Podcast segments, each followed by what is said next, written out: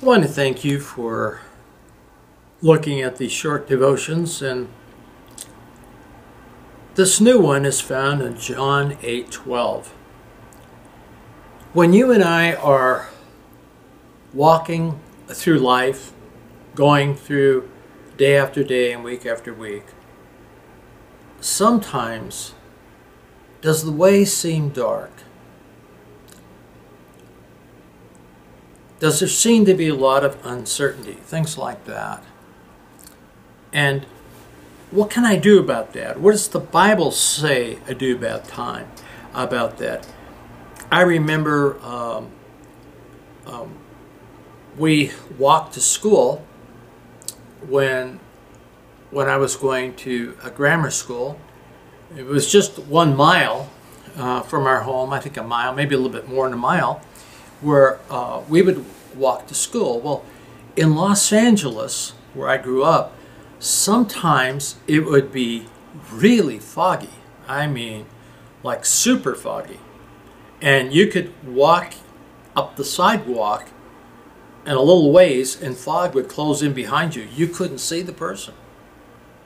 And you couldn't see very far ahead because of the fog. It was just like you're walking through, like walking through clouds. And so, you know, maybe your life right now, it seems like, Logan, the way is awfully foggy. It's very dim, or it is really dark. Well, here, as I read that verse, gave hope. Maybe think of uh, my walking to school, where you couldn't see very far ahead, and when you look back, you couldn't see much. And Jesus made a statement here in John eight twelve. Jesus said, "I am the light of the world. He that followeth me shall not walk in darkness, but shall have the light of life." That's a wonderful statement. And so, what do I do uh, when I have to make decisions? There's no way I can get around it. And yet, I don't seem to have, you know, all the pieces uh, of the puzzle, so to speak, to be able to make that decision. There's, there's so much uncertainty, and yet I've got to make a decision. Well, I thought of three things that you could pray. Pray, first of all, the Lord would turn the light on. Sometimes, when God turns the light on, it's only enough light for one step. And as we walk in the light that we've been given, often we are given more light. And so some of us don't have, I mean, we could never see the whole block. And maybe you're in a situation where you can't see very far ahead. But you're saying, God, I have to make a decision here. I need to press ahead. Give me enough light for the first step. And I'm going to trust you to give me light for the next step. We would like to have light for the whole journey, but often that doesn't happen. And if you're going through that, you're saying, that's right, I know. Uh, that's right where I am. Uh, the situation seems very dark. Sometimes it seems like no choice is a good choice. But I'm being forced to make a choice. And so ask God for just enough light to step in the light. And as we're obedient to that, God gives more light, the Word of God says. The second thing we could pray is to ask God for a heart that would be willing to listen to the Holy Spirit. If the Holy Spirit is giving you a caution, don't run ahead. You may want to proceed very slowly. But often, if you live in a country that has the signals at intersections, often um, here we have like three. It's a green, which means go. Yellow is be careful. There's coming up a stop. You better not go through that. And then a stop. So, you're saying, I need to listen. Is God trying to warn me? I don't want to rush ahead. often if something looks really, really good, it may not be as good as it appears to you to make that decision.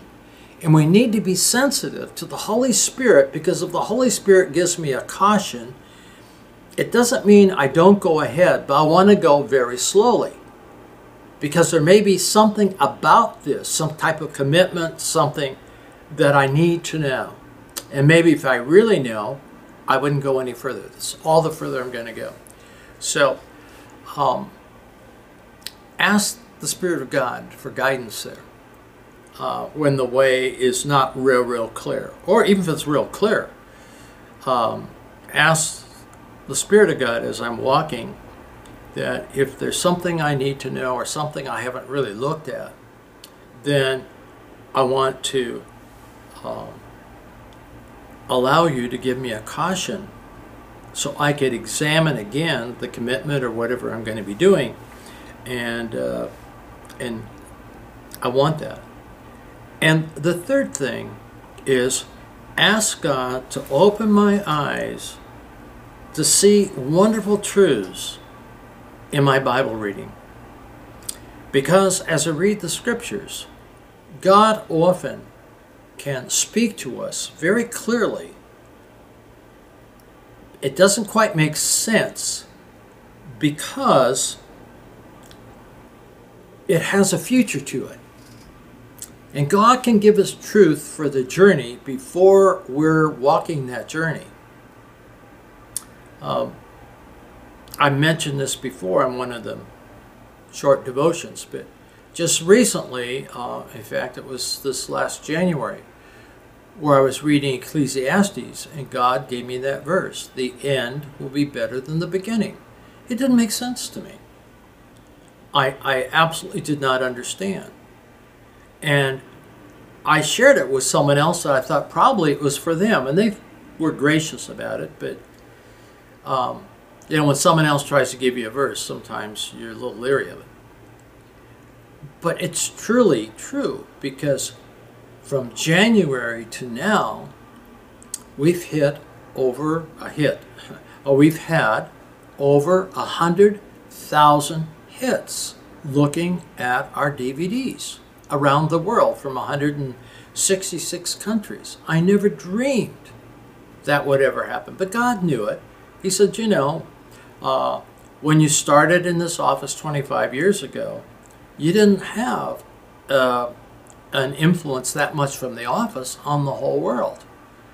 But now you have a greater uh, ability to reach the world through modern uh, inventions, technology, and all that type of stuff.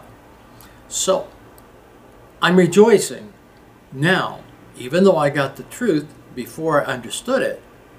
I'm rejoicing what God shared with me, because um, I know you're watching this, but in, um, in another week for us, we're having a board meeting, and our board members come from uh, a couple different states uh, to meet, where we give an account of not only the finances, which is very important to them, but also the ministry. What have we accomplished in a year?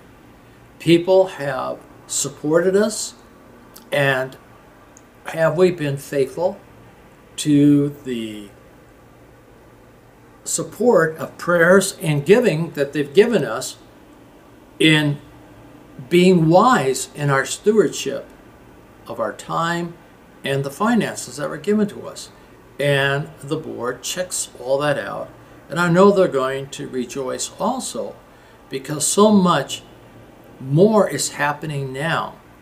In fact, I'm not free to tell you the country, but there is a country that really curtails any Christian activity, and yet they have a state-owned website, and we've been able to put our D V Ds on it.